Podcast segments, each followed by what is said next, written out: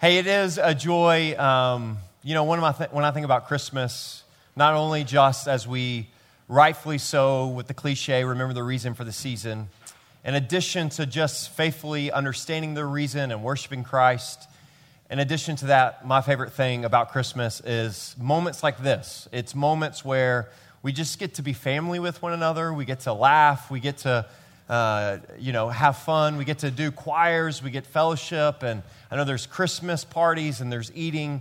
It's just a fun time to celebrate the joy and the life that we have in Christ. And so we want to welcome you to our family. We often talk about New Hope as a church family because we are a family. We share life with one another. And if you're a guest, my name is Jonathan. I serve as one of the pastors, and we want to welcome you into our family.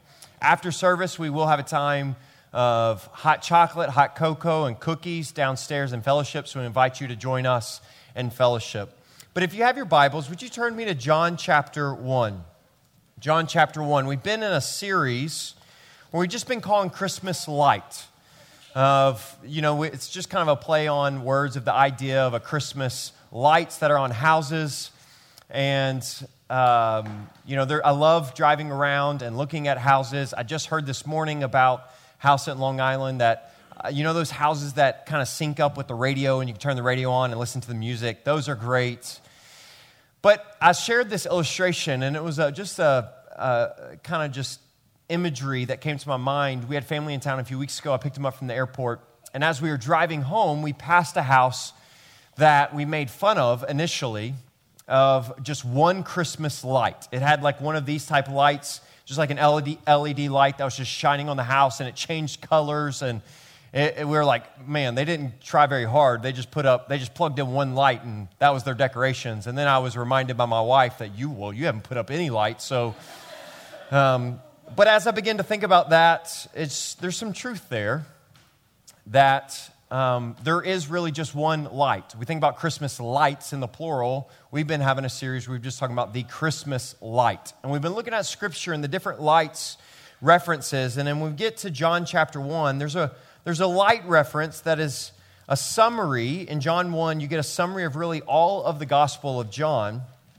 But in John chapter 1, there's this phrase in verse 7 talking about John the Baptist. John, the author of John, is not John the Baptist, so let's be clear. So the author of John is writing about a different person named John the Baptist.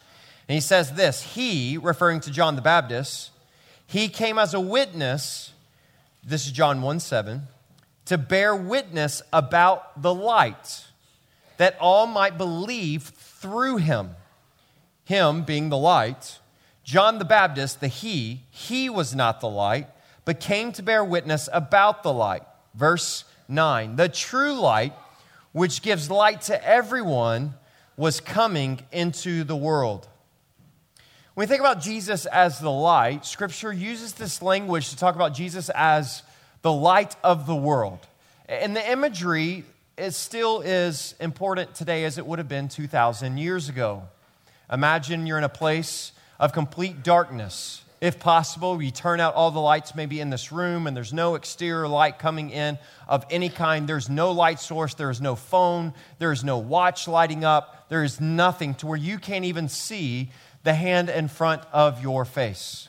If you've ever been in a situation like that, it's, it's a scary, it can be very scary. There's a reason why people have fears of darkness. Because in darkness, you can't see what's ahead of you. You don't know what's around you. There's this insecurity. There's this unrest of chaos. Things are not as they should be. We see in the beginning, God created everything, and the first thing He did is just taking away darkness and shining light into this world. Well, why is there a need for light? Why is this imagery of light important in the Gospel of John? Because we know the story of history is that things are not right. We read in the night before Christ that the message is that he comes and he makes all things right. When we look at history, we can easily see, we don't even have to really look at history, we can look at the present and we can see that things are not as they should be. We look around outside of these walls in this city. I, I hardly ever look at the news anymore, more than I have to, because it's quite depressing locally of things that are going on. When we look across the world, there's great tragedy, war, and brokenness. There's darkness in this world. But we don't even really have to look outside these walls. We can look at things that are in our own lives. We can look deep within our hearts and we can see that things are not as they should be. That things are not as God intended them to be. That, to use the imagery of light and darkness, things are dark. Things are in chaos. Things are in broken. There is grief. There is hurt. There is great pain. Things are not as they should be. Kids, when we think about darkness and light, imagine watching a movie that there was no light on the TV screen. It'd be like at the radio, basically. You're listening and you can hear things, but you can't see anything. Would that be a fun movie? No. One of the things that Disney does well, they literally call it Pixar, and it's part of it, and it's a picture and the idea of vibrant lights in their movies because lights bring life to things. Right? You love going around, kids, and looking at Christmas lights because of the beauty that light offers.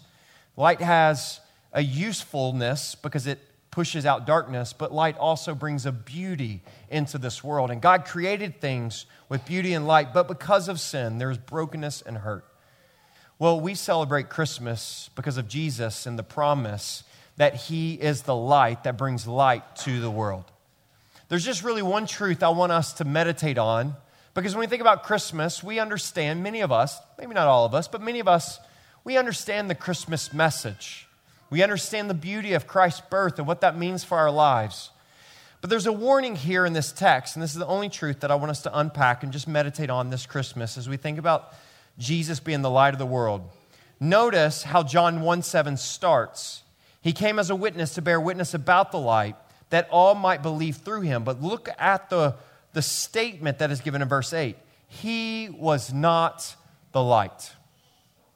See, I don't think the issue in our world today is that there's a need for light in this world. I think our world understands that things are broken and not as they should be. That's not a singular message within the Christian faith, that things are not as they should be, but they, there's a hope for better. Well, everybody looks around and sees that there's brokenness. Everybody looks around and sees that there is a need for light. The beauty of the gospel message and the truth of Christianity is that there is one true light, and here's the warning is that this Christmas season, as we think about the light of the world and the light that is in your life, let us not confuse false light for that which is real light.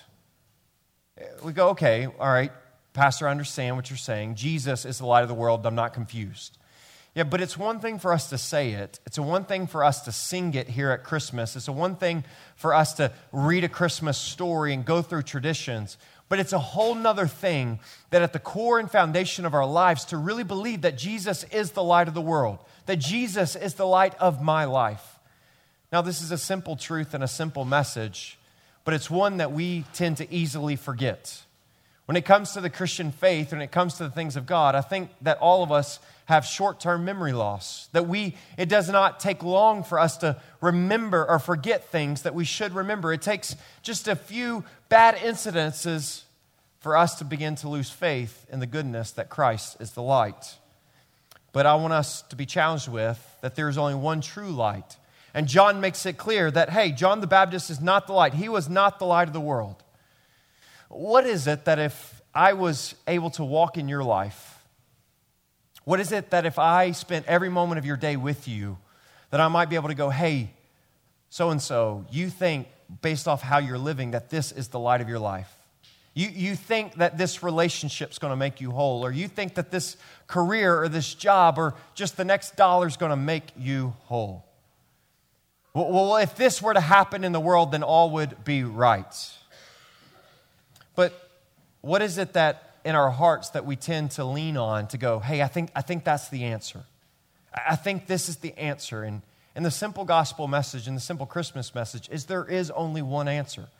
This is the simplicity of the Christian faith. This is the uh, craziness, if you will, of our culture calls it crazy, not I, but our culture calls it crazy, just the simplicity of the fact that this, we really actually believe this. We really actually believe that the only hope for this world is Jesus because he's the only light sufficient enough to bring hope and bring peace. He is the only one that can say that his message is, I make all things right. We said last week, talking about the kingdom of God and his mission to bring his kingdom over all of his creation, we defined it as this that God's kingdom is his sovereign activity to rescue and renew all things through the work of Jesus. That we really believe Jesus is the light of the world that rescues and renews all things, including your own life, including your family, including history, including your tradition with your kids. You know, many of you are first generation Christians. What that means is you didn't grow up in a Christian home. And there are positives and maybe negatives to that. A lot of times, maybe negatives. And you, as parents, Christian parents, maybe having kids, and you are a first generation Christian, you're going, hey, I want to pass on these traditions that Jesus comes into your life and he changes the history of your family. Just this past week, many of you know my pastor, David Jett. Uh, he's been here and he's preached a number of times. This past week, his father died two days ago. And I remember his father preaching, and the story of his family is that his, uh, his father, David Jett's father, Philip Jett, uh, was a first generation Christian. That he came to know Christ, he grew up, trained his children in Christ, and now David Jett's children know Christ. But before that, the history prior to that was nothing but alcohol, abuse, and brokenness. Well, I give that as an example simply to say that when Christ comes into life, he changes everything from that point forward. And when we talk about Christ as the light of the world, we really believe that Christ coming into our lives and into our family and into this world changes things. This is why we scream from the rooftops the message of Jesus and that he is the light of the world. That there is tons of good that happens in this world that is separate to Christ. Not everything apart from Christ is bad. There are a lot of good community efforts and government efforts to serve and meet needs and help the poor and do all these different types of things. And we want to applaud those, but we also want to say, apart from Christ, anything we do to offer hope to this world will be insufficient. But Christ and Christ alone is the hope of the world. So when we celebrate this Christmas, we're celebrating the truth that Jesus is the light of the world. Kids, who in here likes Christmas lights? Likes Christmas lights? When you drive around and you look at Christmas lights, here's what I want you to remember. As beautiful as they are and as awesome as they are, one of the reasons why we have a tradition of putting up lights on a Christmas tree or putting up lights around, we have extra lights and we put up, you see lights out on a house, is because it's a reminder of the truth that we're talking about tonight that Jesus is the light of the world. And that means that Jesus brings and makes all things right. So, here's what you're going to do pretend your parents aren't in here. All right, We're gonna, I'm going to tell you something to say to them to impress them. All right, so they're going to be like, wow, you're, that's, very, that's very spiritual of you. That's very Christian of you. When you see lights, go, man, those are beautiful lights. You know what those lights represent? They represent Jesus as the light of the world and that he makes all things right. All right, I want you to say that to your parents later on right? Or, or even better, maybe, is they just heard that. So ask them what it means and see if they get it right, right? That's even better. Parents, challenge to you, right? But it is. It's a message to remember, guys, that Christ is the light of the world. It's a simple truth, but it's a truth that if we live our life off, will radically transform our lives forever. Because when Christ comes in, he dispels darkness and he changes everything. And so let us worship Christ as the light of the world. Let us not confuse false light for the real light. Nothing else in this life, nothing else in your life has the ability to be the light of your life except for Jesus Christ. That is the message of God's word today.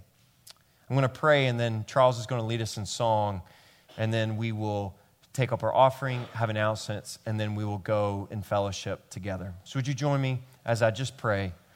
But this is a time of response for you. And Charles is going to lead us just in song and singing because one of our themes has been that when Christ brings peace into our life, one of the responses is singing. But instead of me praying just over the room as I often do, I just want you to take a moment between you and the Lord. Just pray to Him yourself and go, Jesus, would you be the light of my life? Jesus, I trust you as my Lord and Savior. Come and be the light of my life. Take out the brokenness and the darkness in my life. Would you make all things right within me? Before we can ask Jesus to make all, thing, all things right outside, we have to ask for him to make all things right inside.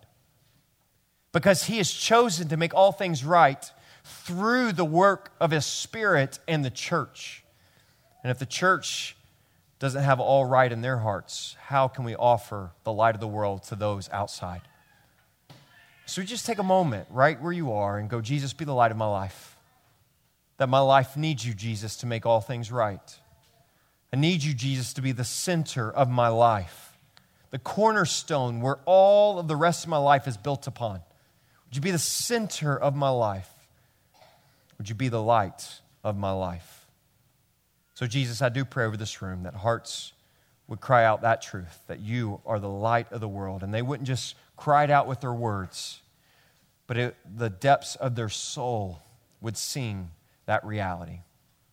Jesus, thank you for coming amongst us, living in order to offer us eternal life. Thank you, Jesus, for coming into our brokenness in order to make all things right. And we worship you as our Savior because of that.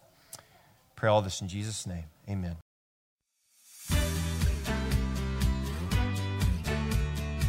We hope today's message was encouraging for you.